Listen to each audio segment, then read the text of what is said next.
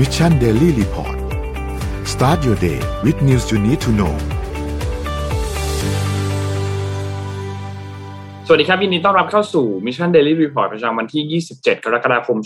2565 นะครับ วันนี้คุณอยู่กับพวกเรา 3 คนตอน7โมงถึง8โมงเช้า สวัสดีพี่เอ็ม สวัสดีพี่ปิ๊กครับ สวัสดีค่ะพี่ปิ๊กครับวัสดีค่ะนนท์ครับ วันนี้วันพฤหัสนะครับ เรา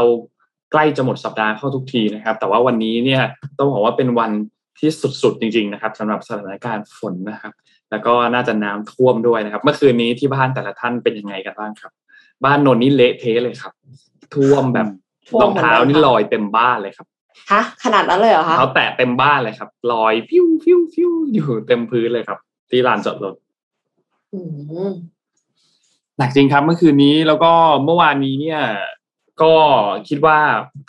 มันมีสองระลอกด้วยนะครับ แล้วมาแบบไม่มีพยากรณ์อากาศด้วยคืออยู่ดีๆก็มาแบบหนักมาก แล้วมาสองรอบคือช่วงสองทุ่มมารอบหนึ่งหลังสี่ทุ่มมาอีกรอบหนึ่งแล้วตกหนักทั้งสองรอบเลยนะครับ ก็เห็นว่ามีหลาย ๆ พื้นที่เนี่ยท่วมบางพื้นที่นี่บ้านเพื่อนนนอะไรอย่างเงี้ยอยู่แถวๆแบบ อุดมสุขอะไรเงี้ย ก็ท่วมแทบจะเข้าบ้านเหมือนกันนะครับ แต่ละท่านเป็นยังไงกันบ้างครับ แต่ละพื้นที่พี่ปิ๊กเป็นยังไงครับ แถวบ้านก็ แถวแถวแถวเราเนาะแถวมิชชั่นก็ก็เยอะครับ เยอะเยอะมาก แบบไม่ลืมหูลืมตาครับ เพราะว่าโซนเนี้ยโอ้โหได้ข่าวว่าเป็น center เลยอืม center ของของการตก ก็ฝั่งตรงข้ามครับก็คือฝั่งพัฒนาการตรงอะไรนะโลตัสพัฒนาการเนี่ยนึกออกตรงนั้นที่ที่เป็นที่จะเป็น MK สาขาลอนดอนอะตรงนั้นเนี่ยหมู่บ้านในซอยนั้นคือครึ่งคันรถนะครับอืมหมู่บ้านพลเทพเขาเป็นหมู่บ้านที่ทางเข้าก็จะแคบๆแล้วก็ ถนนค่อนข้างต่ำกว่าถนนใหญ่ครึ่งเกือบครึ่งคันรถนะครับโอ้หนักมากเมื่อวานครับโหดโหดหน้าเมื่อวานโหดมากจริงๆนะครับคือพี่แค่สงสัยวันวันๆกรมอุตุเขาทำอะไรบ้างอะไม่แต่ว่าไม่แน่ใจนะพี่ปิ๊กเพราะว่าหลังๆมากกรมอุตุเขาก็แม่นนะ แต่โอเคมีเอาละมีเมื่อคืนที่อาจจะหลุดมา หลุดมาแบบเซอร์ไพรส์ คือคืออมระลอกแรกเนี่ย เหมือนว่าจะไม่ได้มีการคาดการณ์แบบมากขนาดนั้น แต่ระลอกที่สองเนี่ยเขาคาดการณ์ก่อนล่วงหน้าประมาณแบบชั่วโมงนิดๆเหมือนกันครับ ว่าแบบเดี๋ยวเดี๋ยวพอมันหยุดปุ๊บมันจะมีมาอีกรอบหนึ่งเนี่ย ตอนกลางคืนเนี่ยนะครับก็เอาใจช่วยครับ ใครที่เจอสถานการณ์น้ำท่วมเมื่อคืนนี้นะครับ แล้วก็ราวนี้ก็หนักอืมเช้านี้ก็ยังหนักครับ เห็นเมื่อกี้คอมเมนต์การเดินทางนี่คือโหดมากเช้านี้ รถยังติดมากอยู่เลยนะครับ ก็อืมทางการปลอดภัยครับ ค่อย ๆ ขับขี่ครับ เดี๋ยวเราไปอัปเดตตัวเลขต่างๆ กันครับ ว่าเป็นอย่างไรบ้างนะครับ ไปดูตัวเลขครับ ตัวเลขล่าสุดของการฉีดวัคซีนนะครับ เราฉีดไปได้ประมาณ 60,000 โดสนะครับ รวมแล้วเข็มที่ 3 เนี่ย 43.7%ของประชากรนะครับ ไปดูถัดมาครับ สถานการณ์ผู้ป่วยนะครับอยู่ที่ 2,886 ราย เพิ่มเติมขึ้นมานิดนึงนะครับตัวเลขผู้เสียชีวิตอยู่ใกล้เคียงเดิมอยู่ที่ 19 คนนะครับตัวเลขผู้รักษาหายอยู่ที่ 2,029 นะครับอาการหนัก 851 และใส่เครื่องช่วยหายใจ 394 นะครับนี่คือสถานการณ์ผู้ป่วยณปัจจุบันนะครับ ไปดูตัวเลข ดัชนีตลาดหลักทรัพย์ครับเซ็ตครับ1,539.32นะครับบวกขึ้นมา 0.38%นะครับหุ้นต่างประเทศก็ไม่ได้มีการขยับตัวเยอะนะครับส่วนใหญ่นะครับมีบางตัวนะครับดาวโจนส์ครับบวกขึ้นมา 0.19%นะครับมี NASDAQ นะครับบวกเยอะ 1.54%นะครับ NYSE บวก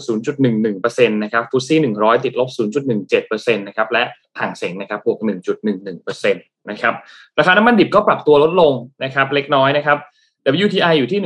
102.35 นะครับ แล้วก็ Brent crude oil เนี่ยอยู่ที่ 106.27 นะครับ ทั้งคู่ก็ติดลบลงประมาณ 1 ถึงเกือบเกือบ2%นะครับ ราคาทองคำครับอยู่ที่ 1,709.02 ติดลบมา 0.15%นะครับ แล้วก็คริปโตเคอเรนซีนะครับ Bitcoin ตอนนี้เนี่ยก็มาอยู่ที่ประมาณ 24,000 แล้วนะครับ รวมถึงอีเทเรียมนะครับก็อยู่ที่ประมาณ 1,600นะครับซึ่งถือว่าขึ้นมาค่อนข้างเยอะนะครับในช่วง 1 สัปดาห์นี้รู้สึกว่าจะประมาณเกือบเกือบ50-60%เลยนะครับบิต Binance ครับ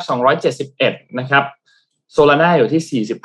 45.96 นะครับ แล้วก็บิตคับคอยอยู่ที่ 2.8 นะครับ นี่เป็นอัปเดตตอน 4 ทุ่มเมื่อคืนนี้นะครับ ก็นี่เป็นอัปเดตเรื่องราวทั้งหมดนะครับสำหรับตัวเลขนะครับ พี่เอ็มครับเมื่อคืนนี้มีประเด็นเรื่อง s i p m e c ใช่ไหมครับ ใช่ใช่ค่ะ คือคือคือ Zipmex เนี่ยเขาอยู่ดีๆ ก็ประกาศว่าห้ามห้ามฝากถอนแล้วก็ปรากฏว่าแอปปิวค่ะ มีอยู่ช่วงหนึ่งเลยที่ที่เข้าแอปไม่ได้เลย แล้วครับเสร็จแล้วปรากฏว่าคนก็เริ่ม panic ละตกใจว่ามันเกิดอะไรขึ้นนะคะ ทีนี้ทางดร. ดร. เอกลาภยิมวิไลอะค่ะ ที่เขาเป็น CEO CEO ของ s i p m e x เนี่ยเขาก็ออกมาบอกว่า สืบเนื่องจากประกาศระงับถอนเงินบาท แล้วก็สินทรัพย์ดิจิทัลเนี่ยผมขอแจ้งให้ทุกท่านทราบว่า ขณะนี้บริษัทกำลังประสบปัญหากับผลิตภัณฑ์ Zip Up Plus ลูกค้าไทยเนี่ยฝากเข้า Zipmex Global ซึ่งเป็นผลพวงมาจากการขาดสภาพคล่องของ partners อันส่งผลกระทบต่อเหรียญ Bitcoin Ethereum USDT แล้วก็ USDC ครับ อย่างไรก็ตามปัญปัญหาที่ เกิดขึ้นดังกล่าวเนี่ยไม่ได้กระทบต่อเหรียญ Zipmex แล้วก็ Trade Wallet ซึ่งจะกลับมาเปิดให้บริการฝากถอนเป็นปกติ แล้วก็ตอนหลังเนี่ยมันเปิดให้บริการฝากถอนปกติเนี่ยตอนสองทุ่มทางนี้ FYI ว่าพยายามลองขายเหรียญดูใน Trade Wallet แต่ว่าไม่ขายไม่ได้ทำ transaction ไม่ได้มันเออร์เรอร์นะคะ ครับบอกว่าบริษัทขอแจ้งให้ลูกค้า ทุกท่านทราบว่าเราจะดำเนินการตามขั้นตอนตามกฎหมาย และจะทำทุกวิถีทางเพื่อดูแล และนำสินทรัพย์ดิจิทัลของทุกท่านคืนมา ผมขอย้ำอีกครั้งว่า สินทรัพย์ของลูกค้าทุกท่านคือ priority ของเรา ขออภัยเป็นอย่างสูงสำหรับเหตุการณ์ที่ไม่คาดฝันนี้ ทีนี้มันมีข้อมูลเพิ่มเติมก็คือว่า Zipmex เนี่ยเอาเงิน Zipmex ไทยเนี่ยเอาเงินไปใส่ใน Zipmex สิงคโปร์ซึ่งเป็น Zipmex Global แล้วเสร็จแล้ว Zipmex Global เนี่ย ก็เอาเงินไปลงที่ Babel Finance กับ Celsius Celsius ซึ่งทั้งสองอันเนี้ยค่ะ ก็ประสบปัญหานะคะ Celsius เนี่ยล้มไปแล้วก่อนหน้านี้ เพราะฉะนั้น Zipmex เนี่ยคาดการณ์ว่ามีนักวิเคราะห์คาดการณ์ว่าเสียหายประมาณ5,000ล้านบาท พอเสียหาย5,000ล้านบาทเนี่ยก็คือต้องหานักลงทุนมากอบกู้ แล้วก็ยังยังไม่แน่ใจเหมือนกันว่าจะ ทำยังไงต่อไป คือเขาบอกว่าจะฟ้องแหละ แต่ว่าการที่จะฟ้องเนี่ย โอกาสที่จะได้คืนอะ มันไม่น่าจะเยอะ แต่ถ้ามีนักลงทุนมากอบกู้เนี่ย ก็มีโอกาสที่ที่นักลงทุน หมายถึงว่าที่ผู้ที่ใช้งาน Zipmex บางส่วนจะได้เงินคืนนะคะอืม โอ้เพราะว่าไม่มันแน่ใจเลยเนี่ยมีใครเป็นผู้ประสบภัยบ้างหรือเปล่า ก็มีหลายคนนะครับ แต่ว่าต้องรอดูว่าจะเป็นยังไงบ้าง แต่ เราก็อ่าตัวพี่เองพี่ไม่ได้ลงอะไรในซิปเมกเลยก็เลยรอบรอบนี้ก็ไม่ได้รับผก็ลรกอดระทบไปอืค่ะมไม่ได้รับผลกระทบอะไรนะครับ แล้วก็ตัวพี่เองเนี่ยพี่เองพี่เคยพี่เคยบอกในรายการว่าพี่เอาเงินออกมาจากไอ้เจ้าตัวระบบพวกนี้หมดแล้ว ค่ะ ไม่ไม่เหลือมานานแล้วล่ะ อืมอืมปิดพอร์ตไปนานแล้ว เพราะว่าเพราะว่ามีมีข้อมูลบางอย่าง ว่าจะเอออันตรายเลย USDT นี่ก็จะไม่ดีนะ ใครมีเงิน USDT อยู่ตอนนี้ก็มีโอกาสอยู่นะครับ เอาออกมาซะ USDT เลยนะครับ เออ คือบอกเลยว่าหน่วยหน่วย อันเนี้ยอีกไม่นาน อืม อืมเมื่อใครวานอยู่ในนี้เนี่ยแพลตฟอร์มใดก็ตามเนี่ย ก็ยังมีโอกาสเด้อครับ คนก็กังวลกันเยอะมากเลย เพราะว่าไอ้สิ่งที่เกิดขึ้นกับสถานการณ์ตอนนี้ของ z i p m e x เนี่ยคนก็กังวลว่าแล้วแพลตฟอร์มอื่นๆน่ะจะเป็นยังไงบ้างเนาะอืมแต่ว่าเมื่อวานนี้นนท์รู้สึกว่ามีแทบแทบจะทุกแพลตฟอร์มเนาะที่ที่อยู่ในประเทศไทยเนี่ยก็ออกมาแถลงเช่นเดียวกันเนาะ Bitkub Satang Pro Bitazza อย่างเงี้ยก็ออกมาแถลงกันทั้งหมดนะครับว่าเออก็ไม่ไม่ไม่ต้องกังวลนะครับ เพราะว่าสถานการณ์อันนี้จะไม่มีทางเกิดขึ้นกับแพลตฟอร์มอื่นๆนะครับ แล้วก็ที่พูดถึงเรื่องของบริษัทไม่มีนโยบายว่าจะนำเงินฝากของลูกค้าไปหาผลประโยชน์อันไปไปหาผลประโยชน์อันอื่น นอกจากการฝากไว้ที่ธนาคารเท่านั้นครับนั้นก็สบายใจได้สำหรับคนที่ยังอยู่ในแพลตฟอร์มอื่นๆนะครับ ก็ คิดว่าวันนี้น่าจะรอติดตามสถานการณ์กันอีกทีหนึ่งไม่แน่ใจตอนช่วงเช้าสามารถทำ transaction ได้หรือยังนะครับพี่ยังค่ะ ยังไม่ได้ ลองใช่ไหมลองแล้ว ลองขายเหรียญแล้วโอเคขายไม่ได้ค่ะโอเคครับงั้นก็ก็เอาใจช่วยครับสำหรับ z i p m e x นะครับอืมก็เป็นเป็นเป็นแพลตฟอร์มอันหนึ่งที่ช่วงหนึ่งเราก็เห็นว่า z i p m e x เขาก็ทำโปรโมทค่อนข้างเยอะเนาะเราจะเห็นขับรถก็จะเห็นอ่าบิลบอร์ดเต็มไปหมดเลยบิลบอร์ดเพียบเลยนะครับ ก็เอาใจช่วยนะครับสำหรับวิกฤตในครั้งนี้สองหวังว่าจะผ่านไปได้นะครับ อืม อะเดี๋ยวมันจะมีเรื่องอันหนึ่งสองเรื่องต่อกันเนาะครับพี่ปิ๊กเดี๋ยวเอาเอาพี่เอาเรื่องก่อนนะเดี๋ยวค่อยไปเรื่องเราเรื่องเอาเรื่องของ US ก่อน US กับจีนก่อนนะครับ ในเรื่องของปริมาณหนี้นะครับอ่าเมื่อต้นสัปดาห์ที่ผ่านมานะครับ ทาง Business Insider ก็รายงานออกมาแล้วว่า ตอนนี้เนี่ยจีนนะครับ ไม่ใช่เจ้าหนี้ ไม่ใช่เจ้าหนี้เบอร์หนึ่งของสหรัฐอเมริกาอีกต่อไปนะครับ โดยมูลค่าหนี้ล่าสุดที่ทางจีนเนี่ย เป็นผู้ปล่อยกู้หรือเข้าถือเข้าถือในสินเรียกพันธบัตรของรัฐบาลสหรัฐเนี่ยรวมกันเนี่ยยอดมูลค่ารวมเนี่ยน้อยกว่าหนึ่งล้านล้านเหรียญสหรัฐ เป็นครั้งแรกใน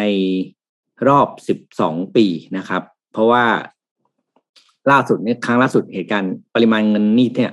ที่น้อยกว่าหนึ่งล้านล้านเหรียญเนี่ยคือตั้งแต่ปี2010นะครับ โดยล่าสุดเนี่ยนะครับ มูลค่าหนี้ของจีนที่มีอยู่ก็คือลดไปเหลือ เก้าแสนแปดหมื่นจุดแปดพันล้านเหรียญสหรัฐนะครับ ซึ่งลดลงจากเดือนก่อนหน้าเนี่ย ไปอีกยี่สองหมื่นสามพันล้านเหรียญนะครับ แล้วเป็นการลดหกเดือนติดต่อกันนะครับ ในการถือเทช u r y นะครับหมายความว่าจีนเนี่ยค่อยๆ หั่นปริมาณการปล่อยกู้ให้กับสหรัฐนะครับซึ่งเป็นการเป็นสัญญาณชัดเจนว่า เริ่มจะไม่เอาเงินดอลลาร์ นะครับเริ่มไม่ไว้ใจเงินดอลลาร์อันนี้เป็นอันนี้ต้องเข้าใจนะครับ มันเป็น move หลาย ๆ ด้านที่เป็นเรื่องของ geopolitics ซึ่งมันมีทั้งการสงครามใช่ไหมครับ เศรษฐกิจการเงินนะครับ การการที่นานประเทศใหญ่ ๆเขาสู้กันอะเขาไม่ได้แค่เอาทหารไปแล้วก็ไปไปต่อสู้กันมันเดี๋ยวนี้มันมีมิติเชิงลึกมากกว่านั้นนะครับ มิติเรื่องของค่างเงินเป็นอีกมิติหนึ่งที่เราจะได้เห็นต่อไปว่า การก้าวขึ้นเป็นเบอร์หนึ่งของโลก มันไม่ใช่ทั้งนักการทหารอย่างเดียว แต่ต่อไปอาจจะเห็นในเรื่องของค่างเงินนะครับ ทีนี้พอจีนตกกลายเป็นใครครับเพื่อนมันที่หนึ่งก็กลายเป็นญี่ปุ่นแทนนะครับ ถึงญี่ปุ่นเนี่ยก็มีการลดปริมาณการ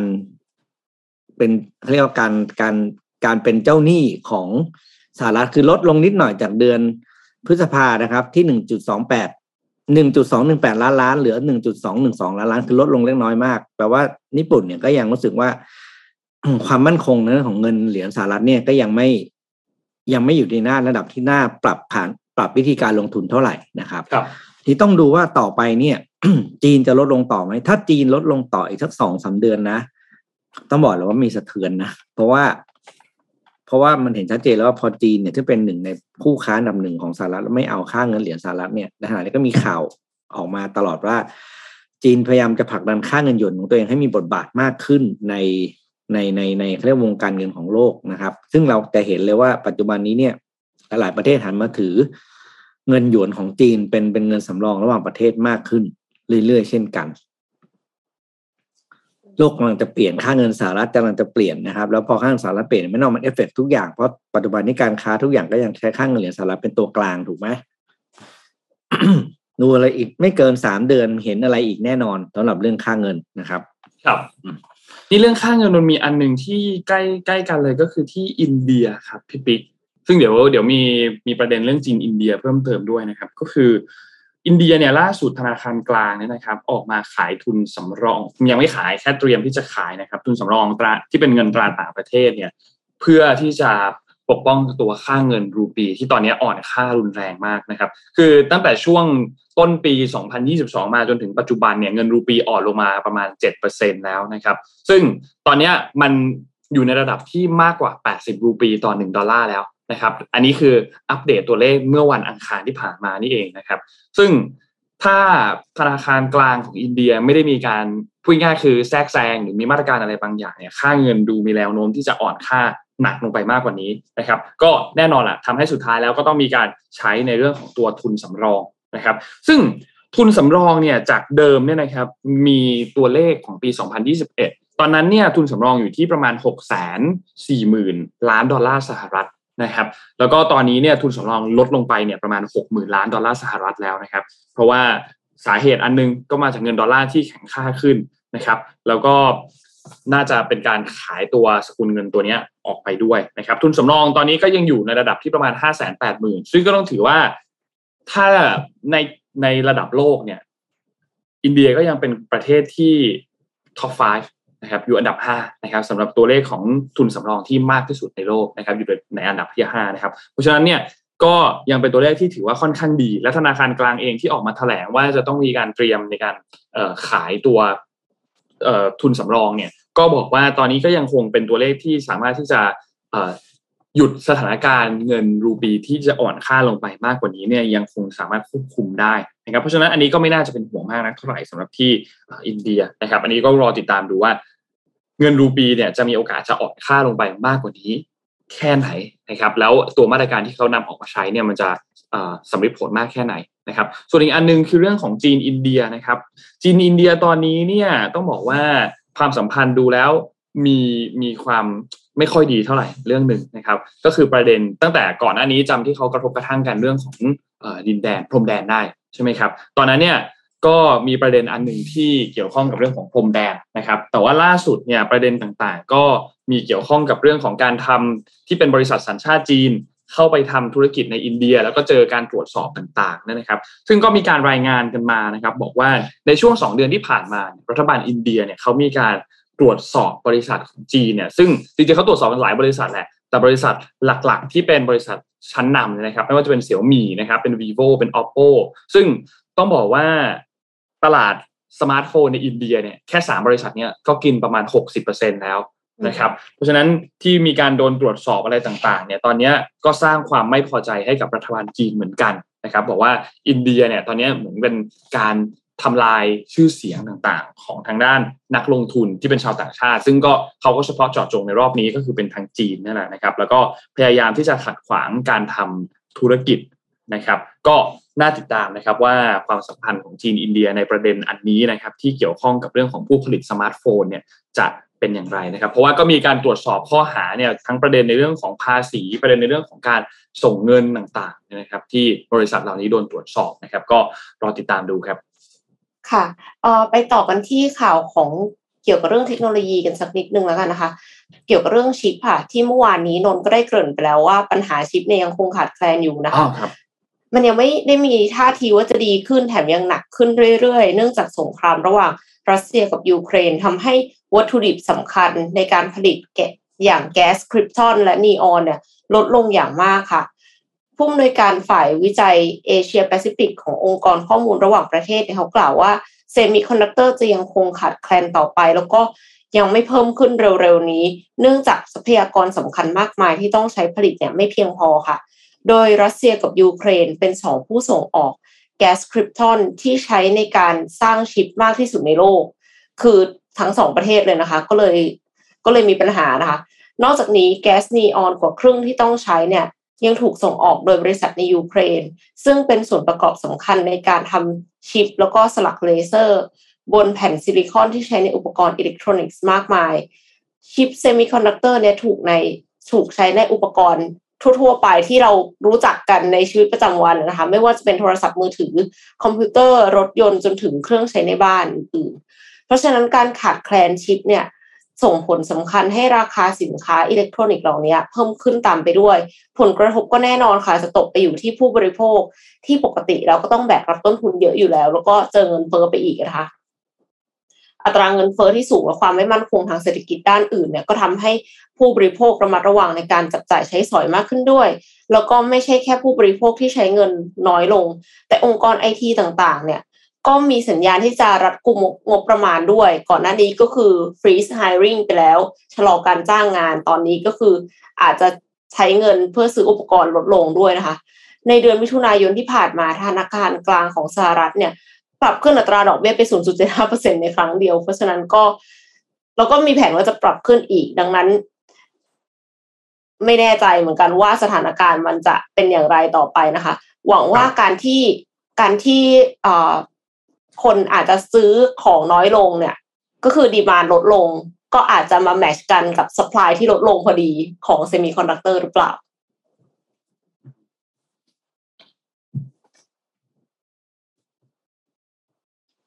ครับแต่ว่าทีเนี้ยค่ะ ก็คือนอกเหนือจากนอกเหนือจากเรื่องเซมิคอนดักเตอร์แล้วเนี่ย มีอีกอย่างหนึ่งที่ตอนนี้ประสบปัญหาอยู่ ซึ่งก็คือ cloud cloud server ค่ะ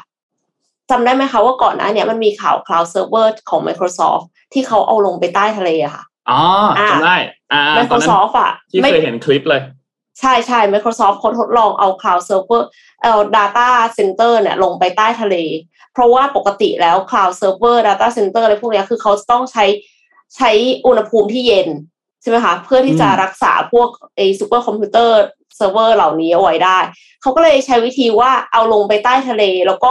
อากาศมันก็เย็นอยู่แล้ว เพราะว่ามันเป็นไม่ใช่อากาศสิอุณหภูมิเย็นอยู่แล้ว เพราะว่าล้อมรอบเนี่ยคือน้ำแล้วก็ลดปัญหาในการถูกกัดกร่อนด้วย เพราะว่ามันไม่มีออกซิเจน ก็เลยไม่ได้เกิดสนิมได้ง่ายอย่างเงี้ยค่ะ แต่ว่าปัญหาก็คือมันมีแค่ Microsoft อะค่ะที่เอาลงไปใต้ทะเลนะจุดนี้เนาะแต่ว่า Google Cloud แล้วก็ Oracle Cloud เนี่ยเขายังอยู่บนดิน แล้ว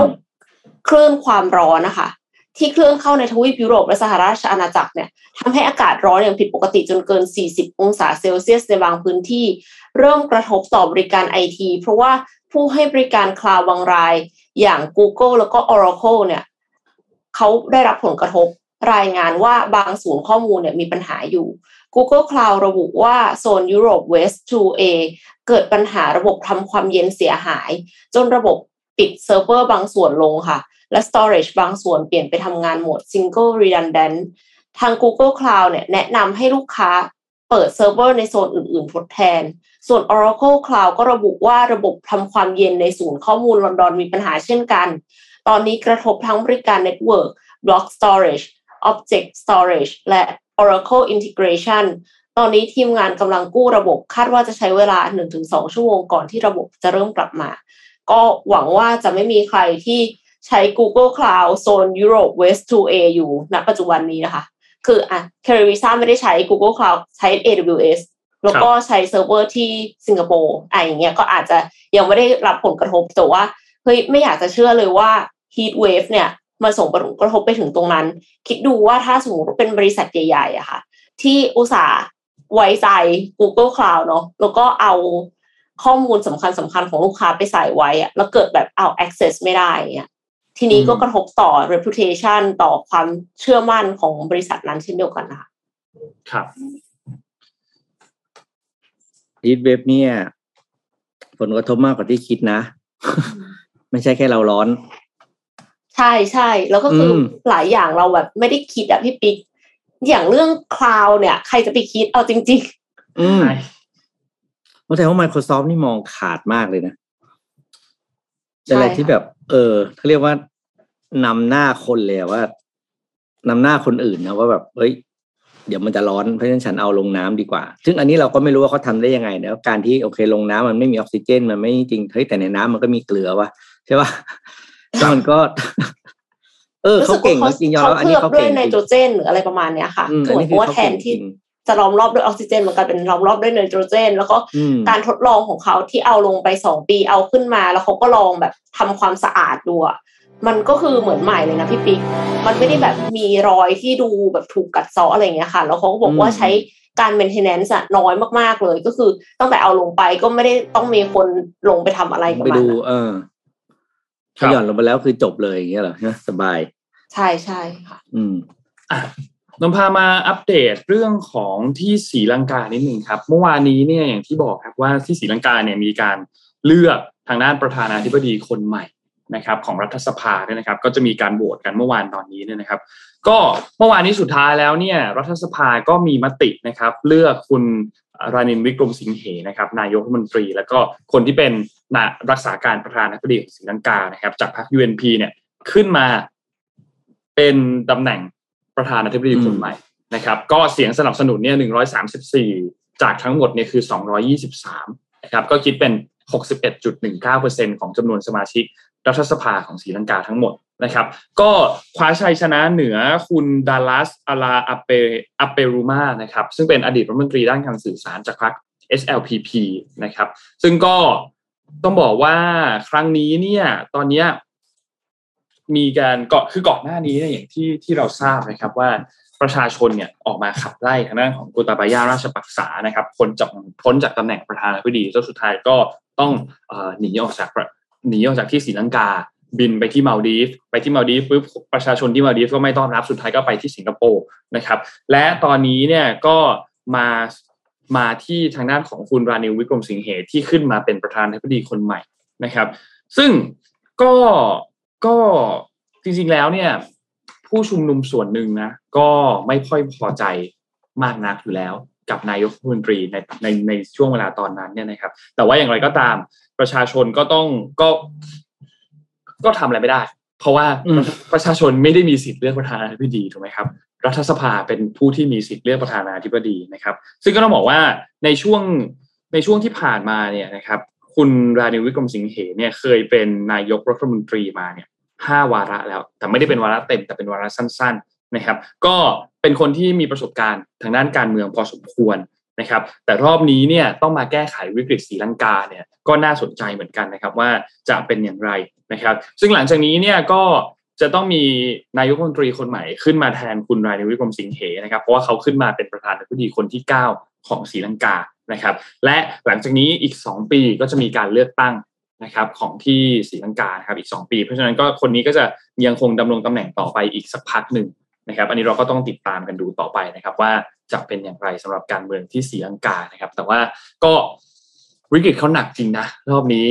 ไม่ว่าจะเป็นวิกฤตเศรษฐกิจวิกฤตเรื่องพลังงานวิกฤตเรื่องอาหาร และรวมถึงการกู้นิดกู้จากทางด้านของ IMF ด้วยนะครับ และมารอบนี้ก็เป็นการเลือกประธานาธิบดีที่ได้ทางด้านอดีตนายก ไม่ใช่อดีตนายกก็เป็นนายกนายกคนปัจจุบันนั่นแหละนะครับ ที่ขึ้นมาเป็นประธานาธิบดีแทนนะครับ ก็รอดูครับว่าภายใต้การนำ ของประธานาธิบดีคนใหม่เนี่ยจะเป็นอย่างไรครับ คือต้องบอกว่าศรีลังกานี่นะ ไม่รู้จะเริ่มแก้ตรงไหนก่อนเลย ครับโอ้โหหนี่ก็เยอะ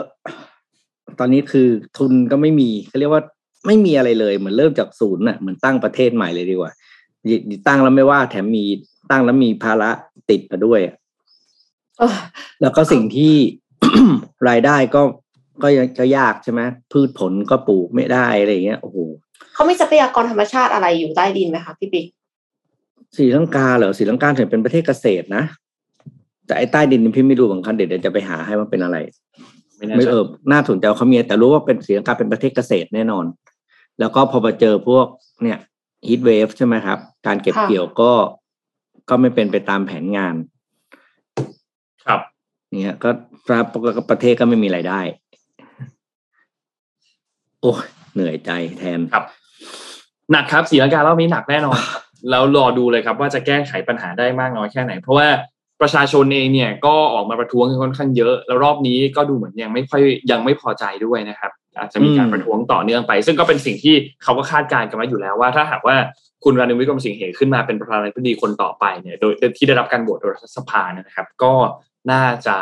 ยังถูกประท้วงต่อไปอีกพอสมควรเหมือนกันนะครับ จนกว่าจะสามารถตอบสนองความต้องการของผู้ชุมนุมได้นะครับอืมพี่บิ๊กมีเจ็ดโมงครึ่งใช่ไหมครับวันนี้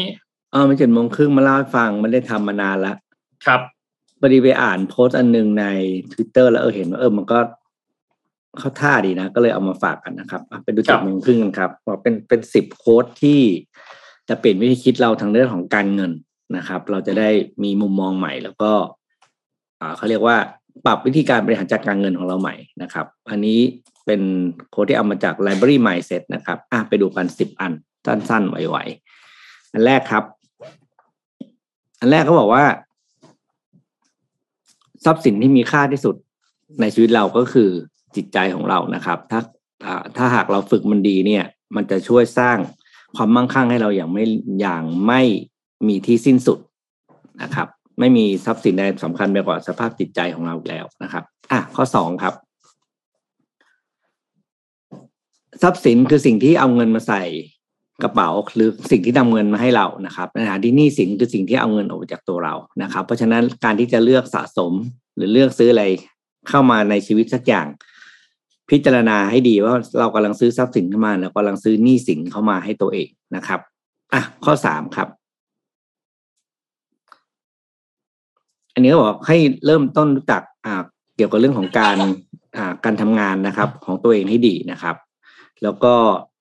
รักษางานหลักของตัวเองไว้นะครับ แล้วก็เริ่มสะสมทรัพย์สินนะ ไม่ใช่สะสมหนี้สินก็คือต่อเนื่องจากข้อเมื่อกี้แหละนะครับคีปอยู่ในไทม์จ็อบก็คือเนี่ยทำงานปัจจุบันของตัวเองให้ดีก่อน แล้วก็เริ่มที่จะสมทรัพย์สะสมทรัพย์สินได้แล้ว ข้อต่อมาครับ ข้อบอกว่า อืมสิ่งที่แยกความแตกต่างระหว่างคนรวยกับคนจนนะครับ ก็คือการบริหารความกลัวค่ะนะครับ ถ้าใครบริหารตรงนี้ได้ก็จะเป็นคนที่แตกต่างกันนะครับอืมข้อห้าครับข้อห้าเขาบอกว่า โอกาสที่ยิ่งใหญ่เนี่ย จะไม่ได้ถูกมองเห็นด้วยตานะครับ แต่ถูกมองเห็นด้วยใจหรือ หรือ หรือสิ่งที่อยู่ในเขาเรียกว่ามายของเราอะก็คือความรู้สึกที่อยู่ข้างในนะครับ อะข้อหกคนเราจะมีชีวิตอยู่นะครับ แล้วก็จะถูกควบคุมโดยสองอารมณ์นี้ไปตลอดชีวิตนะครับ ก็คือความกลัวและความโลภนะครับ ถ้าใครจัดการสองอารมณ์นี้ได้เนี่ย เราก็จะมีชีวิตที่สงบสุขแล้วก็มั่นคงนะครับ ข้อเจ็ดครับเจ็ดเขาบอกมีความแตกต่างกันนะ ระหว่างคนที่ยากจนกับคนที่ล้มละลายนะครับ คน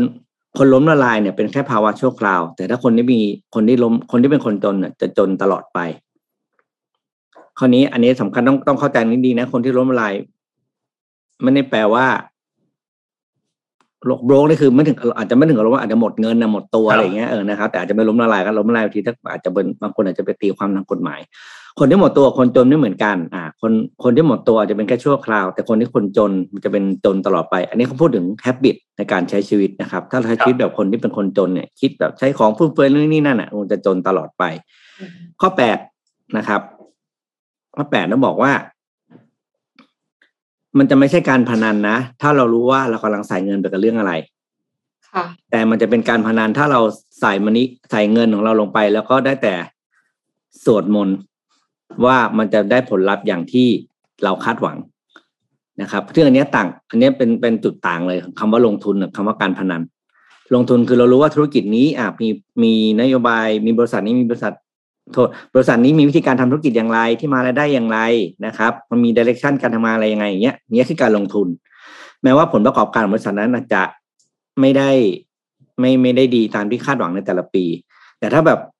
ไอ้พวกหุ้นผีบอกอะเอ้ย อันนี้ดีเสร็จแล้วก็เอาไปลงทุนอย่างเงี้ยหุ้นผีเรียกการบอกพนันชอบชอบชอบนะครับอะต่อมาครับ ข้อเก้าข้อเก้าบอกว่า การที่เรามีเขาเรียกว่าปัญหาทางการเงินอยู่ตลอดเนี่ย ก็คือผลจากการที่เราทำงาน ใช้เวลาทั้งชีวิตทำงานเพื่อคนอื่นนะครับ คนที่อยากมี financial freedom ก็คือต้องใช้เวลาในการทำงานเพื่อตัวเองนะครับ ทำงานเพื่อตัวเองไม่ได้หมายความว่าจำเป็นจะต้องเป็นเจ้าของกิจการใช่ไหมคะพี่ปีอ่าไม่ใช่ครับไม่ใช่คนละแบบคำว่าทำงานเพื่อตัวเองคืออะคืออย่างเนี้ยที่เขาบอกมี day time job อะได้ day time job คืออาจจะเป็นการทำงานเพื่อคนอื่นถูกไหมแต่ว่ามันต้องมี part อื่นที่เราทำเพื่อตัวเองด้วย เช่นเอาเงินมาลงทุนมีธุรกิจเสริมทำงานหลังทำงานพิเศษหลังเลิกงานอย่างเงี้ยครับเนี่ยคือการทำเพื่อตัวเอง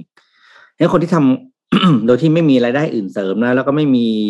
การจัดการเรื่องการเงินการลงทุนเนี่ย คุณจะเป็นคุณจะ มีโอกาสสูงมากที่เป็น financial struggle ตลอดไปนะครับ ข้อสิบครับ ข้อสิบเขาบอกว่า คนรวยเนี่ยจะสะสมแล้วก็ซื้อทรัพย์สินนะครับ แล้วก็มันจะคล้ายๆคอนูนนะแล้วก็บอกขณะที่คนจนและคนชั้นกลางเนี่ย จะ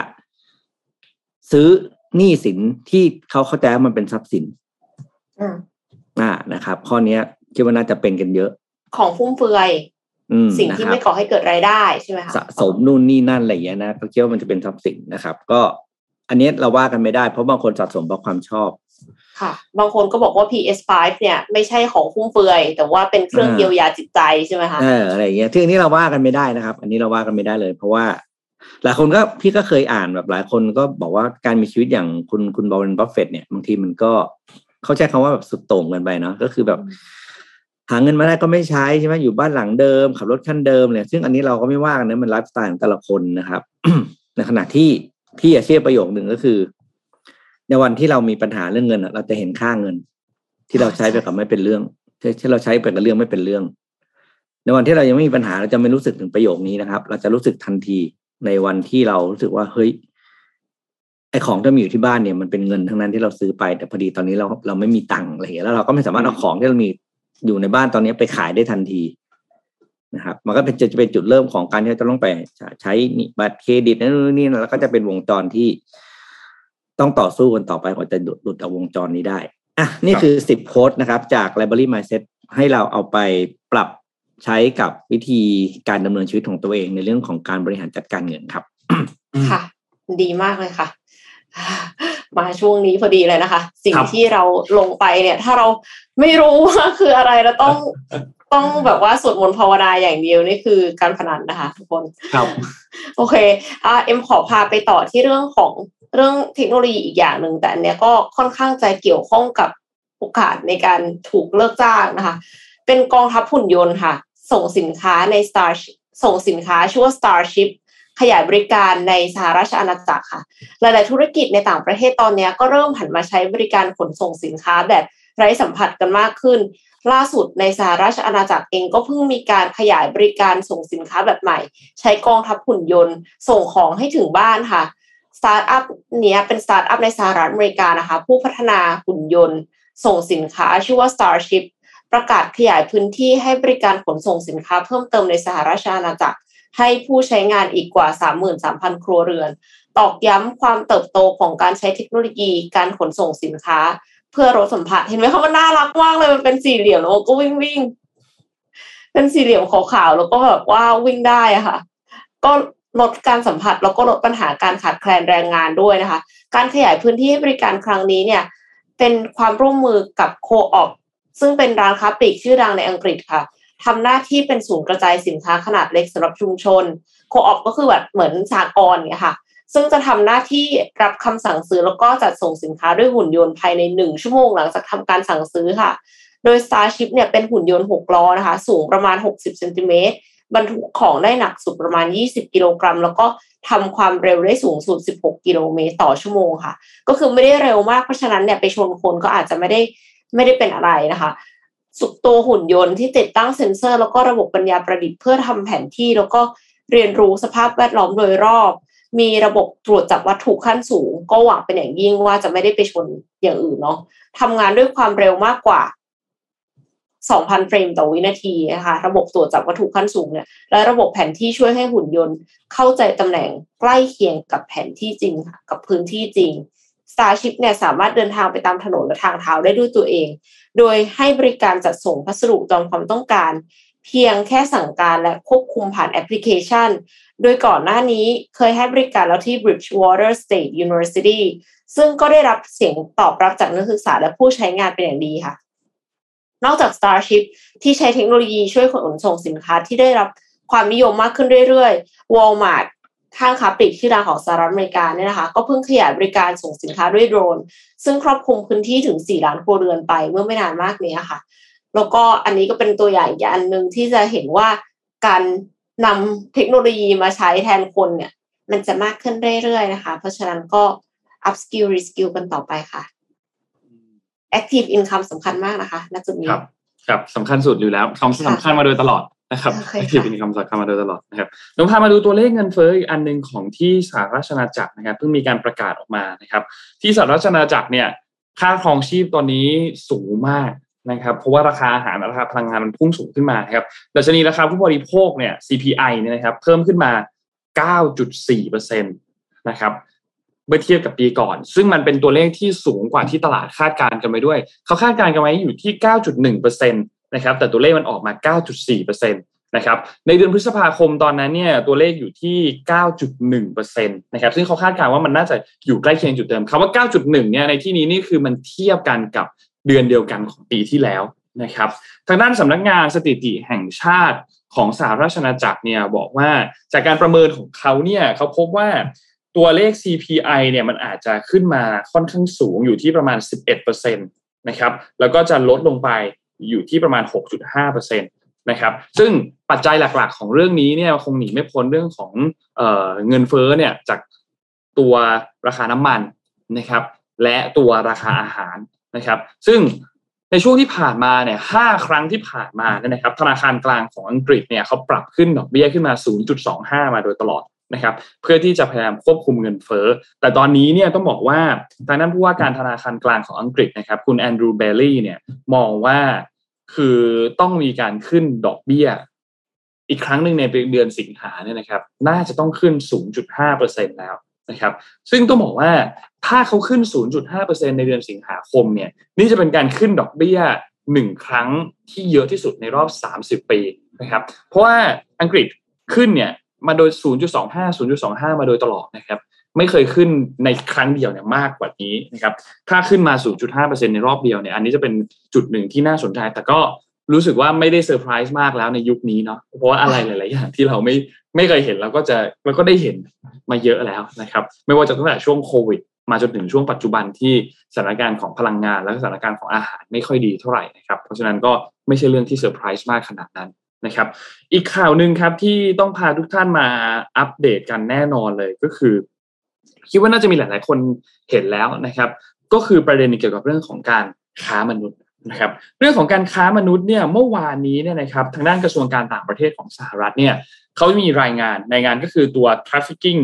in person report ก็เป็นรายงานที่ตรงตัวเลยครับตามชื่อเลย ก็เป็นรายงานที่ติดตามแล้วก็การดำเนินงานต่อการต้านการค้ามนุษย์ นะครับเพิ่งมีการประกาศมาเมื่อวันที่ 19 กรกฎาคมที่ผ่านมานะครับ ซึ่งเขาก็ขยับให้ไทยขึ้นมานะครับเป็นเทียร์2นะครับที่ต้องจับตามองเป็นเทียร์2 watch list นะครับจากตรงนั้นขึ้นมาอยู่เป็น tier 2นะครับเพราะว่าก็พบว่ามีความพยายามในการต่อต้านการค้ามนุษย์ที่ดีขึ้นเมื่อเทียบกันกับปีที่แล้วนะครับ โดยในรายงานอันนี้เนี่ยก็มีการพูดถึงนะครับบอกว่าโอเคเอาล่ะ รัฐบาลไทยเนี่ยไม่ได้ปฏิบัติตามมาตรมาตรการขั้นต่ำอย่างเต็มที่ในการขจัดปัญหาเกี่ยวกับเรื่องของการค้ามนุษย์ แต่ว่ามีความพยายามอย่างมีนัยสำคัญในการที่จะดำเนินการจัดการต่างๆ โดยรวมแล้วเนี่ยรัฐบาลเนี่ยแสดงให้เห็นว่าเขารัฐบาลเนี่ยมีความพยายามที่มากขึ้นในการจัดการเกี่ยวเรื่องของปัญหาการค้ามนุษย์เมื่อเทียบกับรายงานฉบับก่อนก็คือของปีที่แล้วเนี่ยนะครับ ก็เลยตัดสินใจที่จะขยับไทยจากที่เป็น Tier 2 Watch List เนี่ยขึ้นมาเป็น Tier 2นะครับ ก็ อย่างไรก็ตามนะครับ ในในตัวเลขที่มีการเปิดเผยมาในรายงานฉบับนี้เนี่ยนะครับจำนวนครั้งของการตัดสินโทษด้านค้ามนุษย์ของไทยเนี่ยลดลงนะครับ แต่ว่ารายงานเนี่ยที่ออกมาเนี่ยกลุ่มแรงงานต่างด้าวเนี่ยยังคงถูกบังคับในการใช้แรงงานในหลากหลายอุตสาหกรรมในประเทศไทยนะครับ แล้วก็มีความไม่สม่ำเสมอ ความไม่มีประสิทธิภาพบางอย่างในการสัมภาษณ์เพื่อตรวจสอบแรงงาน ก็ส่งผลทำให้เหยื่อค้ามนุษย์หลายรายเนี่ยก็ยังคงไม่ได้รับการระบุตัวตนอยู่นะครับ แล้วก็ ทางการไทยเนี่ยไม่เคยรายงานว่าผู้เสียหายจากการค้ามนุษย์ด้านแรงงานเนี่ยที่มาเป็นผลเกี่ยวกับเรื่องของการตรวจสอบเรือประมงที่ท่าเรือตอนนั้นเนี่ยนะครับ การให้บริการต่างๆ กับผู้เสียหายที่มาให้บริการกับทางด้านเนี่ยที่ที่ให้บริการโดยภาครัฐเนี่ยก็ยังคงไม่มากเพียงพอนะครับ เพราะฉะนั้นคือมันก็ยังมี room ให้พัฒนาขึ้นไปอีกพอสมควรนะครับ ถ้า เราเราทบทวนกันนิดนึงคือรายงานการติดตามและการต่อต้านในเรื่องของการค้ามนุษย์เนี่ย จริง ๆ แล้วเนี่ยเขาแบ่งกันเป็น 4 กลุ่มนะครับ กลุ่มที่ระดับเทียแย่ที่สุดเนี่ยคือเทียสามเทียสามอันนี้เป็นระดับเทียแย่ที่สุดละขึ้นมาระดับหนึ่งจะเป็น tier สองแบบเป็น watch list นะครับและขึ้นมาอีกอันหนึ่งซึ่งไทยณปัจจุบันอยู่ตรงนี้ก็คือเป็นเทียสองและดีที่สุดก็คือเทียหนึ่งนะครับเพราะฉะนั้นเขาจะแบ่งอยู่เป็นเอ่อ สี่ tier แบบนี้นะครับ ซึ่งต้องบอกว่าไทยเนี่ยเคยอยู่ในระดับที่แย่ที่สุดนะครับ ตอนปี 2015 ตอนนั้นอยู่เทียสามก็คือเทียที่แย่ที่สุดนะครับ แล้วก็ค่อยๆไต่ขึ้นมาเรื่อยๆไต่ขึ้นมาเรื่อยๆนะครับจนณปัจจุบันเนี่ยอยู่เทียเทียสองนะครับ แต่ว่าก่อนหน้านี้เนี่ยไทยเนี่ยเคยคือคือในปี 2018 ถึง 2020 เนี่ยไทยอยู่ tier สองนะครับ tier สองแบบไม่ใช่ tier สอง watch list ด้วยนะครับ และในปี 2021 ถูกลดระดับลงมาอยู่ใน tier สอง watch list นะครับแล้วมาจนปีปัจจุบันถึงค่อยขยับกลับขึ้นมาอยู่ที่ tier สองอีกครั้งหนึ่งนะครับก็เป็นการอัปเดตนะครับในเรื่องของตัว TIP report นะครับซึ่งเมื่อวานนี้เนี่ยนายกเองก็พูดถึงนะครับว่านายกก็รับทราบแล้วนะครับว่าอะยินดีที่สหรัฐเนี่ยมีการยกระดับในเรื่องของสถานการณ์การค้ามนุษย์ของไทยที่อยู่ในระดับที่ดีมากยิ่งขึ้น นะครับและนายกเองก็บอกว่าเราก็กำหนดนโยบายให้ความสำคัญเกี่ยวกับการแก้ไขปัญหาต่อต้านการค้ามนุษย์ แล้วก็กำหนดให้เรื่องนี้เนี่ยเป็นวาระแห่งชาตินะครับ แล้วก็เดินหน้าต่อต้านการค้ามนุษย์อย่างจริงจังไม่ว่าจะเป็นการปกป้องคุ้มครองศักดิ์ศรีความเป็นมนุษย์ตามหลักสิทธิมนุษยชนของไทยที่ทุกคนควรจะได้รับมาโดยตลอดนะครับ ก็อะน่าสนใจนะครับสำหรับรายงานฉบับอันนี้นะครับ แต่ว่า อย่าลืมนะครับว่าก็ยังคงมีประเด็นอันหนึ่งที่รัฐบาลยังไม่ได้ให้คำตอบมาจำบทสัมภาษณ์ของอัลจาซีราที่สำนักที่สัมภาษณ์อดีตพลตำรวจตรีประวีนได้ใช่ไหมครับ ที่มีคลิปวิดีโอออกมาอ๋อค่ะ อันนั้นก็ยังคงเป็นประเด็นที่รัฐบาลเนี่ยยังไม่ได้ให้คำตอบนะครับ เพราะว่ามีการพูดถึงหลายชื่อเลย ไม่ว่าจะเป็นอดีตนายตำรวจนายทหาร ทั้งคนที่เคยมีตำแหน่งและไม่มีตำแหน่งในสมัยรัฐบาลของพลเอกประยุทธ์ นะครับ ก็เป็นประเด็นที่ทางด้านของสสรังสิมันโรมเนี่ยได้หยิบยกมาอภิปรายในช่วงเดือนกุมภาพันธ์ที่ผ่านมาในปีนี้นะครับ ก็เป็นอีกอันหนึ่งที่น่าสนใจ รอดูการอภิปรายในรอบนี้ครับว่าจะมีประเด็นอะไรที่น่าสนใจเกี่ยวกับเรื่องของการค้ามนุษย์อีกหรือเปล่านะครับ เพราะว่าก็เป็นประเด็นที่สำคัญมากๆ เช่นเดียวกันนะครับ รอติดตามกันดูครับพี่ปิ๊กปิดไมค์อยู่นะคะ อ่าเดี๋ยวไปดูเรื่อง Netflix กันบ้างครับ เดี๋ยวเอ็มจะมี Netflix เล่าให้ฟังอีก part หนึ่งด้วย ค่ะ ครับเพราะพี่จะเป็นส่วนของสิ่งที่เราเคยได้ยินมาพักใหญ่นะครับ ว่า Netflix เนี่ย ตอนนี้ที่เรารู้ว่าเขามีปัญหาเรื่อง subscribe ลดลงใช่ไหมใช่ใช่เขาก็เลยจะหาโปรแกรมเรื่องของวิธีการหาหารายได้เพิ่มนั่นแหละนะครับ ก็เลยจะมีเรื่องของไอเดียว่าการจะเอา ให้ทำให้ Netflix เนี่ยมีโฆษณาอืม นะครับเราคงได้ยินเรื่องนี้นะครับ ล่าสุดใน Netflix ก็ได้บรรลุข้อตกลงกับทาง Microsoft นะครับ โดยการจะให้เป็น Microsoft เนี่ยเข้ามาเป็น partner ในการบริหารจัดการโฆษณาที่ run ในแพลตฟอร์มของ Netflix นะครับ ซึ่งการเป็นการ pitching กันของสามรายใหญ่นะครับ ก็คือ Microsoft Google Google นะครับ แล้วก็ แล้วก็ Comcast นะครับ ซึ่งสามรายเนี่ยก็ต้องบอกเลยว่า Microsoft เนี่ยเป็นคนที่โนเนมที่สุดในเรื่องของ advertising คือ Microsoft เนี่ยกล้าเข้าประมูลในบริการตรงนี้ เพราะว่า Microsoft เองเพิ่งไปซื้อ Sander นะครับ Sander ซึ่งเป็นเขาเรียกว่าดิจิทัลแอดธุรกิจบริหารดิจิทัลแอดของ AT&T เพิ่งซื้อมาเมื่อปีที่แล้วเองนะ ซื้อมาเสร็จปุ๊บก็เอาไอ้ตรงนี้แหละ เข้ามาประมูลเพื่อจะรับงานตรงนี้จาก Netflix แล้วก็ได้ได้งานไปนะครับ โดยสิ่งที่ทาง Netflix เนี่ย เราจะทำก็คือเขาจะมีโปรแกรมเขาเรียกว่าเป็นเพศกับเป็น advertising back ก็คือ อาจจะจ่ายถูกลง แต่ว่ายอมมีโฆษณาไอ้แต่ว่าดีเทลยังไม่เปิดเผยนะครับ เพราะว่าเพิ่งได้ผู้ที่เข้ามาจัดการก็คือ Microsoft นี่แหละ สิ่งที่นักนักวิเคราะห์คาดการณ์ก็คือ สิ่งที่ Netflix จะทำก็คือการให้ผู้ subscribe ได้มีทางเลือก ซึ่งถ้าแบบว่าเอาแบบ เอาแบบว่าไม่มี ad นะ ก็จ่ายเพิ่มขึ้น กับ มี ad ก็คือจ่ายเท่าเดิม หรือสองก็คือ เปิดแพ็กเกจที่ถูกลงนะ แต่มี ad เพื่อดึงจำนวนคนกลับเข้ามานะครับถึงถึงตอนนี้ทาง Netflix ยังไม่ได้สรุป solution ว่าตกลงจะเลือกแบบไหนนะครับ แต่สิ่งที่น่าสนใจก็คือไอ้ดีลนี้มันเกิดขึ้นแล้วเขาบอกว่ามันชนะได้ไงเพราะ Microsoft เนี่ยแบบไม่ได้มีแบ็กกราวอะไรเลยเขาบอกจริงแล้วเนี่ย คือมันคือเรื่องของสายสัมพันธ์ล้วน นะครับเพราะว่าคนของ Microsoft เนี่ยก็คือ Brad Smith เนี่ยซึ่งเขาเป็น V V V V Share คำว่า V Share คือรองจากตัวตัวสัญญาเนี่ยเขาเป็นบอร์ดอยู่ใน Netflix นะแล้วก็ตัวโดยเลเซตติ้งเนี่ยก็เป็นเป็นเหมือนกับเป็นเป็นอะไรนะ บุคคลที่มีอิทธิพลอย่างสูงกับ Microsoft เพราะฉะนั้นมันคือเรื่องของ relationship ล้วนๆนะครับ Microsoft Ad เนี่ยที่ไปซื้อตัวเอ่อ Sander มาเนี่ยนะเขาบอกปีที่แล้วเนี่ยมีรายได้ ในส่วนของธุรกิจของการบริหารจัดการแอดเนี่ยนะครับอยู่ที่ 8.7 พันล้านดอลลาร์เท่านั้นเองนะคือเล็กมากถ้าเทียบกับ Alphabet ของของ Google ก็คงรู้นะว่ามันใหญ่แค่ไหนนะครับ แล้วก็เพิ่ง 8.7 พันล้านเนี่ยเพิ่มมา 6.7 พันล้านจากช่วงเดียวกันของปีก่อนนะคือแบบเพิ่งเริ่มต่อแตะมากอะ่ะ ก็ต้องรอดูว่าการที่ได้ตรงนี้ไปแล้วเนี่ยเบนฟิตสุดท้ายจะตกที่ใคร คือจะตกที่ผู้ได้งานหรือเป็นเจ้าของงานนะครับ ต้องรอดู แต่ว่าภายในสิ้นปีนี้ มีแพ็กเกจ advertising back ออกมาแน่นอน ค่ะก็ Netflix นะคะก็ให้ข้อมูลเพิ่มเติมเรื่องแพ็กเกจใหม่แบบมีโฆษณาโดยที่จะเข้ามาเป็นทางเลือกของแพ็กเกจที่ถูกลง แต่ว่าไม่ยกเลิกแผนเดิมแบบที่ไม่มีโฆษณา ทีนี้เนี่ยไอ้แพ็กเกจแบบที่อาจจะดูฟรีแล้วมีโฆษณาหรือว่าถูกลงแล้วมีโฆษณาเนี่ยในช่วงแรกจะมีเฉพาะประเทศที่มีค่าใช้จ่ายงบโฆษณาสูงค่ะพี่ปิ๊กยังไม่ได้เป็นทุกประเทศเนาะก็ไพลอตออกมาก่อน ทีนี้เป็นเรื่องของผลประกอบการของ Netflix ประจำไตรมาสที่สองค่ะ ปี 2022 เนี่ย มีรายได้รวม 7,970 ล้านดอลลาร์ เพิ่มขึ้น 8.6%เมื่อเทียบกับไตรมาส2ของปีที่แล้วนะคะ และมีกำไรสุทธิ 1,441 ล้านดอลลาร์สหรัฐ ไฮไลท์ของไตรมาสนี้เนี่ยก็คือจำนวนสมาชิกค่ะ เนื่องจากไตรมาสก่อนหน้านี้จำนวนสมาชิกลดลงเป็นครั้งแรก แล้วก็ทำให้ ปลดพนักงานบางส่วนออกด้วยนะคะ ซึ่งไตรมาสล่าสุดเนี่ยก็ยังคงลดลงอีกค่ะ ลดลงอีก 9.7 แสนรายนะคะ แต่ดีกว่าที่ Netflix คาดไว้ค่ะ คือ Netflix เนี่ยเคยคาดไว้ว่าน่าจะลดลง 2 ล้านรายค่ะ ส่วนจำนวนสมาชิกทั่วโลกเนี่ยณจุดนี้มี 220.67 ล้านราย เอเชียแปซิฟิกเป็นภูมิภาคที่ Netflix ให้ความสำคัญ เนื่องจากยังเติบโตนะคะ ไตรมาสที่ผ่านมาเนี่ยรายได้เฉพาะเอเชียแปซิฟิกเพิ่มขึ้น 23%ทำให้ขนาดธุรกิจตอนนี้ใกล้เคียงกับขนาดธุรกิจของ Netflix ในละตินอเมริกาแล้วจำนวนสมาชิกใหม่เพิ่มขึ้น 1.1 ล้านราย ส่วนภูมิภาคที่สมาชิกลดลงคืออเมริกาและยุโรปค่ะ ทั้งนี้บริษัทประเมินว่าไตรมาสปัจจุบันจำนวนสมาชิกจะเพิ่มขึ้นประมาณ 1 ล้านรายค่ะ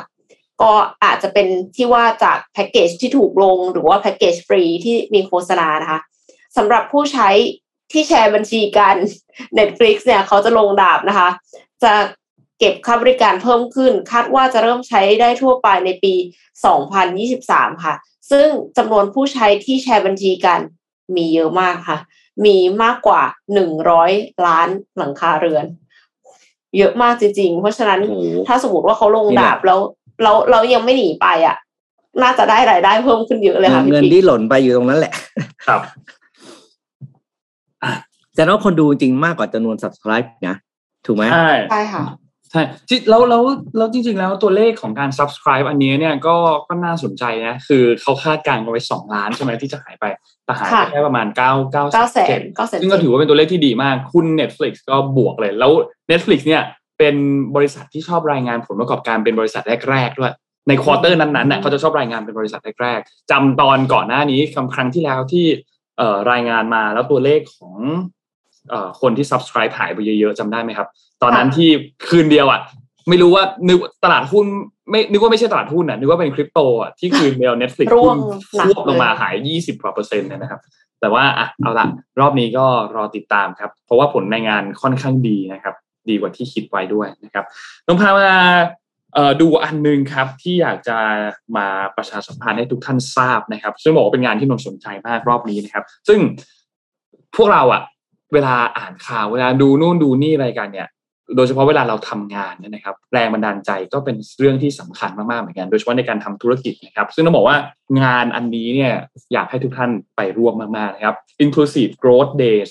Empower by OR นะครับเป็นงานที่จัดขึ้นโดยบริษัทปตทน้ำมันและการค้าปลีกจำกัดนะครับ หรือที่เราคุ้นๆกันก็คือ OR เนี่ยนะครับ โอกาสเท่ากับ OR นะครับ OR เท่ากับโอกาสนะครับ ก็งานนี้จะจัดขึ้นในวันที่ 22 ถึงวันที่ 24 กรกฎาคมนี้นะครับ วันนี้วันที่ 21 เพราะฉะนั้นงานจัดพรุ่งนี้แล้วนะครับ ที่ชั้น 22 บางกอก Convention Center เซ็นทรัลแกรนด์เซ็นทรัลเวิลด์นะครับซึ่งต้องบอกว่าปัจจุบันเนี่ยโลก เราก้าวหน้าขึ้นไปค่อนข้างเยอะนะครับแล้วก็มีโอกาสใหม่ๆที่เข้ามาเสมอ แต่ว่าจะคว้าโอกาสนั้นได้หรือเปล่าเนี่ยก็ขึ้นอยู่กับว่าแต่ละคนเนี่ยมีกลยุทธ์มีความพร้อมมีความแข็งแกร่งมากแค่ไหนนะครับสำหรับคนทำงานแล้วเนี่ยการเปลี่ยนแปลงก็เลยมันเป็นทั้งวิกฤตด้วย แล้วก็เป็นโอกาสด้วยนะครับ เพราะว่าภาคธุรกิจทุกวันนี้เนี่ยต้องบอกว่ามันมีเกมใหม่ ๆ ที่มันอยู่ในตลาดเยอะมาก เกมในที่นี้ไม่ใช่ไม่ไม่หมายถึงเกมที่เราไปเล่นนะครับ หมายถึงเกมชนิดใหม่ ๆ ที่ในตลาดตอนนี้เนี่ย เขากำลังมีผู้เล่นเข้ามาเพียบเลย แล้วมันมีสนามใหม่ ๆ เพิ่มเยอะมากนะครับ มีความสนุกมากขึ้น มีความท้าทายมากขึ้น ซึ่งถ้าคุณชนะคุณก็ได้เงินรางวัลที่เยอะนะครับ เพราะฉะนั้นวันนี้เนี่ยใครที่อยากที่จะหาแรงบันดาลใจดีๆ ในการทำธุรกิจนะครับ การวางแผนองค์กรก็อยากให้ไปที่งานงานนี้เลยนะครับ โดยอีเวนต์ในรอบนี้เนี่ยนะครับเขาเน้นในเรื่องของ inclusive growth นะครับ ก็คือการเติบโตที่เป็นการเติบโตแบบร่วมกัน นะครับ ซึ่งก็จะเน้นๆในหลายทุก ๆ มิติ มีการเปิดเผย insight การเปิดเผยการโอกาสในการทำธุรกิจต่างๆนะครับ มีหัวข้อการบรรยาย และที่สำคัญคือมี 50 ผู้ทรงคุณวุฒิเป็นผู้เชี่ยวชาญเป็นนักธุรกิจชั้นนำที่มา showcase ธุรกิจจัดแสดงสินค้าผลิตภัณฑ์เทคโนโลยีต่างๆ และรวมถึงนวัตกรรมที่ดีต่อโลกต่อสังคมนะครับ OR และพันธมิตร รวมสตาร์ทอัพรวมกันเลยนะครับมากกว่า 100 บูธภายในงานงานนี้นะครับแล้วก็รวบรวมไลฟ์สไตล์ที่จะมาตอบทุกความสนใจของทุกคนเลยนะครับ โดยงานงานนี้เนี่ยเล่าให้ฟังคร่าวๆแล้วกันเผื่อใครที่ยังนึกไม่ออกว่าเอ้งภาพงานมันจะออกมาเป็นแบบไหนเนี่ยในงานเขาจะแบ่งเป็น 3 สายไลฟ์สไตล์ครับสายกิน สายความรู้และสายเที่ยว อันแรกก่อนเลย สายนนท์เลย สายกินนะครับ สายกินสายนนท์สายช็อปเนี่ยนะครับเขามีสินค้าที่แบบ เด็ดจากทั่วไทยเลยนะครับ จากโครงการไทยเด็ด มีตั้งแต่ของกินของใช้ ไม่ว่าจะเป็นผ้าทออบ้านคำประมงนะครับสกลของที่สกลนครนะครับ กระเป๋ากระจูดนะครับ ของนครศรีธรรมราชนะครับ มีผัดไทยจากบุรีรัมย์นะครับ เป็นผัดไทยภูเขาไฟด้วยนะครับ ที่ยกขบวนกันมาให้ชิมนะครับ ให้ช็อปทั้งหลายเนี่ยมีหมดเลยนะครับ และที่สำคัญก็คือมีเมนูที่เป็นเครื่องดื่มนานาชาติจากคาเฟ่เมซอนคุณอาจจะเฮ้ยคาเฟ่เมซอนหาได้ทั่วไปหรือเปล่า แต่เมนูเหล่านี้ไม่มีในประเทศไทย นะครับแล้วก็ยังมีบูธอื่นๆ ที่มาให้เลือกให้ชมให้ชิมกันอีกมากมายนะครับนี่คือสายแรกสายกินสายช็อปสายที่สองครับคือสายความรู้นะครับสายนี้เนี่ยก็จะมีงานบรรยายนะครับงานเสวนาเกี่ยวกับการทำธุรกิจนะครับมีเทรนด์นวัตกรรมต่างๆ ทั้งปัจจุบันและอนาคตนะครับและการปรับตัวเพื่อที่จะตอบรับความต้องการของผู้บริโภคที่มันเปลี่ยนแปลงไปนะครับก็อย่างที่บอกเลยมี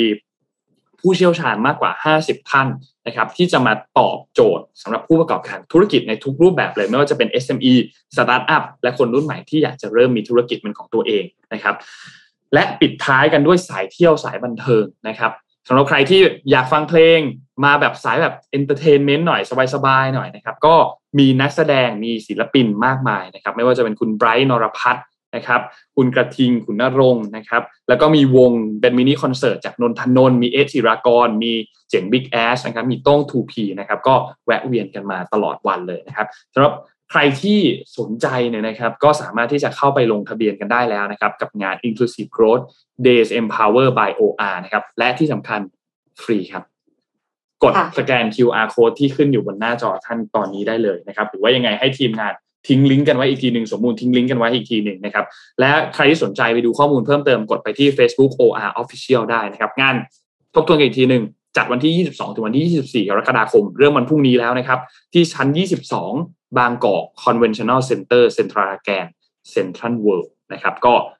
ไปติดตามกันได้นะครับสำหรับใครที่สนใจนะครับ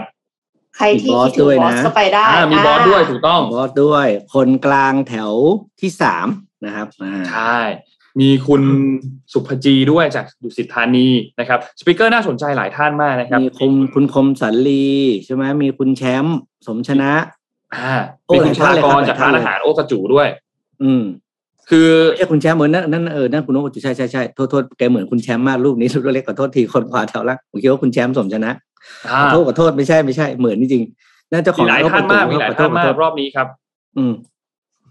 เออเหมือนคุณแชมป์ไม่ดีกว่าไม่ใช่ไม่ใช่ตายแล้วขอโทษน้องแชมป์ด้วยนะครับ เดี๋ยวเดี๋ยวมาบ่นพี่ อะไปต่อไปต่อครับกันอีกเรื่องปิดท้าย แต่พี่ค่ะหมดแล้วนะอ๋อไม่มีอันที่มีพี่ปิดให้อันหนึ่งอ่าเป็นเรื่องของบริการตัวใหม่ของ iPhone ครับเขาเรียกว่า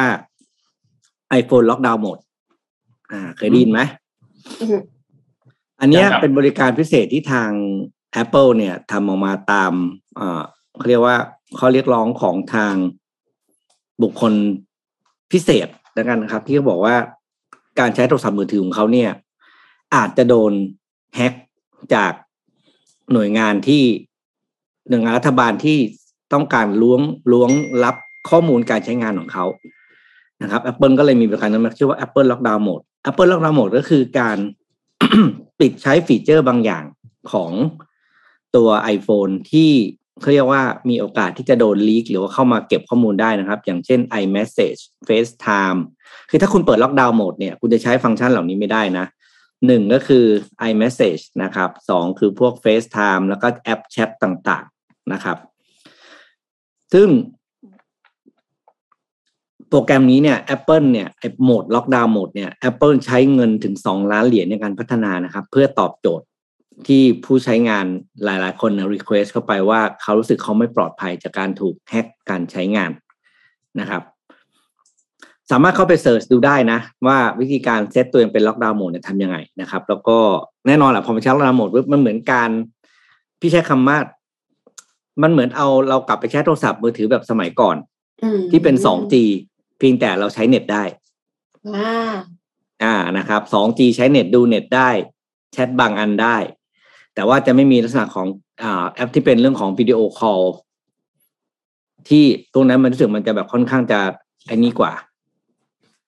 แล้วก็เบราว์เซอร์บางตัวจะไม่รองรับ จะใช้ได้เฉพาะ Safari อืมถ้าเป็น lockdown mode นะครับ ลองเข้าไปหาอ่าวิธีกดได้นะครับ ไม่ยาก ลองดูถ้าไม่ชอบก็ปิดเท่านั้นเอง ครับ ค่ะ ก็ใครที่เป็นสาวกไอโฟนนะคะอ่าก็คนลองที่เข้าไปดู request ก็จะเป็นเรียกว่าคนที่เป็นเป็นใช้ Android อ่า เป็น high profile แล้วก็มีแล้วคนที่ส่วนใหญ่ที่จะโดนนะ ที่เขา request เข้าไปคือบอกเขาเป็นนักเคลื่อนไหวทางทางสังคมอ๋อพวกอ่ายกตัวอย่างเช่นบอกพวกกลุ่ม NGO อะกลุ่มเนี้ยเขาบอกเขาต้องเรียกร้องเพราะว่าเขาจะโดนกลุ่มทางฝั่งรัฐบาลเนี่ยเข้ามาตรวจสอบการใช้งานเขาเยอะ หรือว่าคนที่เป็นนักการเมืองฝั่งตรงข้าม อันเนี้ย request สูงสุดเลย คือครับผมเป็นฝ่ายค้านอะพี่เป็นฝ่ายค้านนนพี่ก็ต้องระวังว่ารัฐบาลจะมา อะไรเราใช่ไหมอ่าใช่ครับอ่าเราก็จะอย่างเงี้ยเราต้องการบริการตัวนี้ขึ้นมา เนี่ยครับ ก็เรียกว่า Apple Lockdown Modeวันนี้น่าจะครบถ้วนพูดถึงสภากันอืมนิดนึงครับ ปิดท้ายให้นิดนึง ยังยังคงมีการอภิปรายกันอยู่นะครับ ยังอภิปรายกันอีก อีกประมาณวันวันสองวันนะครับ ก็รอติดตามสภากันได้ แต่เมื่อวานนี้ก็มีเสียงฮือฮานะมีช็อตหนึ่งคือนนท์ก็ยังไม่ได้ตามการอภิปรายทุกอันนะครับ ก็พยายามติดตามอยู่เหมือนกัน แต่ว่าเมื่อวานนี้ก็เห็นฮือฮาอันหนึ่งที่เป็นพลเอกประวิตยที่ลุกขึ้นชี้แจงเกี่ยวกับประเด็นเรื่องของนาฬิกาอะไรต่างๆนะครับ ซึ่งก็ก็จริงประเด็นนาฬิกาที่เป็นประเด็นที่นานมากแล้วก็กินระยะเวลามายาวนาน แล้วก็ยังคงมีการวนมาอภิปรายกันไม่จบไม่สิ้นนะครับ แต่ว่าเมื่อวานนี้เนี่ย ก็ช็อตเด็ดไม่รู้พี่ๆเห็นคลิปวิดีโอกันหรือยังแต่นนโค้ดคำพูดเลยนะนี่คือประโยคที่พลเอกประวิตยพูดในรัฐสภาเมื่อวานนี้นะครับ ผมจะมีเพื่อนดีสักคนของคุณคงไม่เคยมี ผมเนี่ยมีเพื่อนดีคบกันมาตั้งแต่ชั้นประถมศึกษา ลูกสาวเขาก็เหมือนลูกผม เรื่องของการปฏิวัติ ผมก็ไม่ได้ไปเกี่ยวข้อง นี่ครับ คนปฏิวัติท่านนายกคนเดียว แล้วก็ชี้ไปข้างๆ เป็นท่านนายกที่อยู่ข้างๆนะครับ ท่านอนุพงศ์เองก็ไม่ได้เกี่ยวข้อง คุณก็เอาผมไม่เกี่ยวข้อง ผมยังไม่รู้เลยว่าจะปฏิวัติเมื่อไหร่สามปออะไรก็พูดไปเรื่อย เอาเรื่องจริงเข้าว่าดีกว่า ผมก็มีเพื่อนดีๆ ที่จะให้ผมยืมอะไรได้ ในเรื่องปปชไม่อาจก้าวล่วงไปได้นะครับ ก็ ก็นั่นแหละครับ ก็ตามนั้นครับ คิดว่าหลายๆท่านเห็นภาพนี้แล้วก็คงมีความรู้สึกอะไรบางอย่างนนท์รู้สึกว่า อืม เรื่องในสภาตอนนี้เนี่ยไม่จบสักทีนะครับ ในประเด็นเกี่ยวกับเรื่องหลาย ๆ เรื่องอะไม่ไม่ได้รับการชี้แจงที่ชัดเจน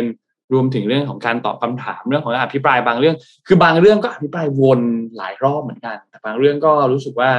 อะนะ ประเด็นเกี่ยวกับเรื่องการเมืองนี่ก็ดุเดือดพี่ปิ๊กพี่เอ็มครับ รอตามกันยาวๆครับในสภา เพราะว่ารอบนี้เป็นการอภิปรายไม่ไว้วางใจครั้งสุดท้ายของรัฐบาลนี้แล้วด้วยนะครับ เพราะว่าปีหน้าเราก็จะมีการเลือกตั้งนะครับ แต่จะเลือกตั้งเร็วหรือเลือกตั้งช้าก็แล้วแต่นะครับว่าในสภาตอนนี้จะเป็นอย่างไร แต่เรื่องสมการตัวเลขต่างๆ ก็ฝั่งรัฐบาลยังคงมีความได้เปรียบอยู่นะครับ ก็รอการโหวตที่จะเกิดขึ้นรู้สึกว่าจะเป็นวันที่ 23 นะครับ แล้วก็มี 11 รัฐมนตรีเลย รอบนี้รวมถึงรวมรวมนายกด้วยเนี่ยนะครับ ก็น่าจะอีกยาวๆ นะครับ ในเรื่องการอภิปรายครับ รอบนี้อภิปรายกันเยอะและยาวนานที่สุดตั้งแต่เคยมีมาด้วยครับอืมน่าจะประมาณนี้ค่ะวันนี้ครับ เดี๋ยวรอดูเดี๋ยวสัปดาห์หน้าเราพูดถึงเรื่องของงานอภิปรายไม่ไว้วางใจกันแบบเต็มๆกันอีกทีหนึ่งครับโอเค วันนี้น่าจะครบถ้วนนะครับ ก็ ขอบคุณ SCV นะครับผู้สนับสนุนแสนใจดีของเรานะครับ ก็ขอบคุณที่คอยให้สนับสนุนพวกเรามาโดยตลอดนะครับ และขอบคุณดีน่าโทนิวนะครับน้ำเต้าหู้ออร์แกนิกหอมอร่อยดีกับสุขภาพให้คุณออร์แกนิกได้ทุกวันนะครับ และขอบคุณท่านผู้ฟังทุกๆท่านด้วยครับ วันนี้ก็ใครมีเวลาก็อย่าลืมติดตามการอภิปรายไม่ไว้วางใจในสภากันนะครับ ก็ติดตามสถานการณ์บ้านเมืองกันนะครับ แล้วพบกันใหม่อีกครั้งหนึ่งในวันพรุ่งนี้วันศุกร์นะครับ วันนี้เราสามคนลาไปก่อนครับ สวัสดีครับ สวัสดีค่ะ มิชชันเดลี่รีพอร์ต start your day with news you need to know